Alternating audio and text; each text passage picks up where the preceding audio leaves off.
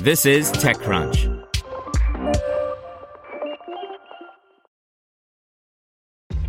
This episode is brought to you by ShipStation.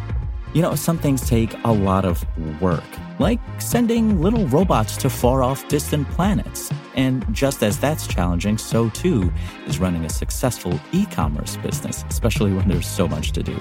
So I want to introduce you all to ShipStation.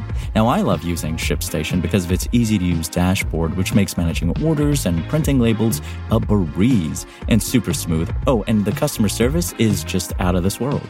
It's exactly what you need to help grow your business. Sign up for your free 60-day trial at shipstation.com slash tech news. That's shipstation.com slash tech news. You're listening to the Daily Crunch. Google is acquiring Fitbit for $2.1 billion. By Brian Heater. Just days after it was reported that Google was close to buying Fitbit, Google and Fitbit today confirmed the purchase. Google will pay $7.35 per share for the wearables company in an all cash deal that values Fitbit at $2.1 billion. Relatively speaking, this is a great landing for Fitbit. The company's price has fluctuated significantly as it worked to adjust to a changing market and fumbled on some of its more recent launches. In summer 2015, it hit an all time high of $51.90, but this August it went as low as $2.81 after more than two years hovering below $7, a pattern that changed dramatically after the first reports of Google's interest began to surface in September. The match could ultimately prove beneficial for both parties. Google has struggled to make much of a dent in the wearables category, but wearables is still a young market, and at a time when Apple has been seeing its strongest category growth in the division that houses its own wearables effort, the Apple Watch, Google has never bowed out.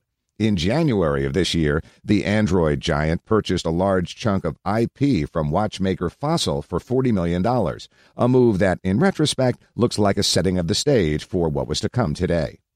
While Google has also invested in a lot of its own in house development, buying Fitbit represents a step change and a bolt on of years of effort focused specifically on the wearables category. Over the years, Google has made progress with partners in this space with Wear OS and Google Fit, but we see an opportunity to invest even more in Wear OS as well as introduce made by Google wearable devices into the market. Google device SVP Rick Osterloh wrote in his blog post announcing the deal. Fitbit has been a true pioneer in the industry and has created engaging products, experiences, and a vibrant community of users. By working closely with Fitbit's team of experts and bringing together the best AI software and hardware, we can help spur innovation in wearables and build products to benefit even more people around the world. Sensing inevitable concern around Google's upcoming access to a bevy of health data, Osterloh looked to temper criticism with reassurance that it will not be using the information for advertising. We will never sell personal information to anyone, the executive wrote. Fitbit health and wellness data will not be used for Google ads, and we will give Fitbit users the choice to review, move, or delete their data. Fitbit, meanwhile, has had issues maintaining growth in recent years. The company first pioneered and then dominated the wrist worn tracker space, but in more recent years it struggled as the smartwatches category has grown and encroached and taken over Fitbit's tracker territory.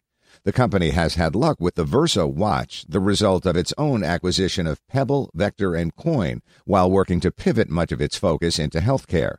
But following the disappointing performance of the stripped down Versa Lite smartwatch, Fitbit announced a premium service earlier this year set to offer users more insights into the information its products collect.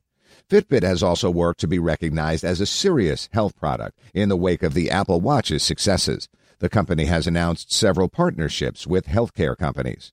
More than 12 years ago, we set an audacious company vision to make everyone in the world healthier Fitbit CEO and co founder James Park said in a statement. Today, I'm incredibly proud of what we've achieved towards reaching that goal. We have built a trusted brand that supports more than 28 million active users around the globe who rely on our products to live a healthier, more active life. Google is an ideal partner to advance our mission. With Google's resources and global platform, Fitbit will be able to accelerate innovation in the wearables category, scale faster, and make health even more accessible to everyone. I could not be more excited for what lies ahead.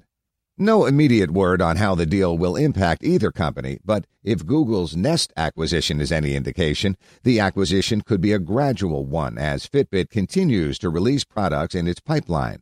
Fitbit notably partnered with Amazon to bring Alexa to the recently released Versa 2, a first for a wearable. With Google in charge of one of Alexa's chief competitors, however, one expects future versions of the device will ship with Assistant on board. Beyond that, the arrival of Fitbit's IP coupled with Fossil's IP could finally be the shot to the arm Wear OS needs. One need look no further than Google's acquisition of a chunk of HTC's mobile division to build out its Pixel devices as an example of how the deal could ultimately shape its hardware moving forward.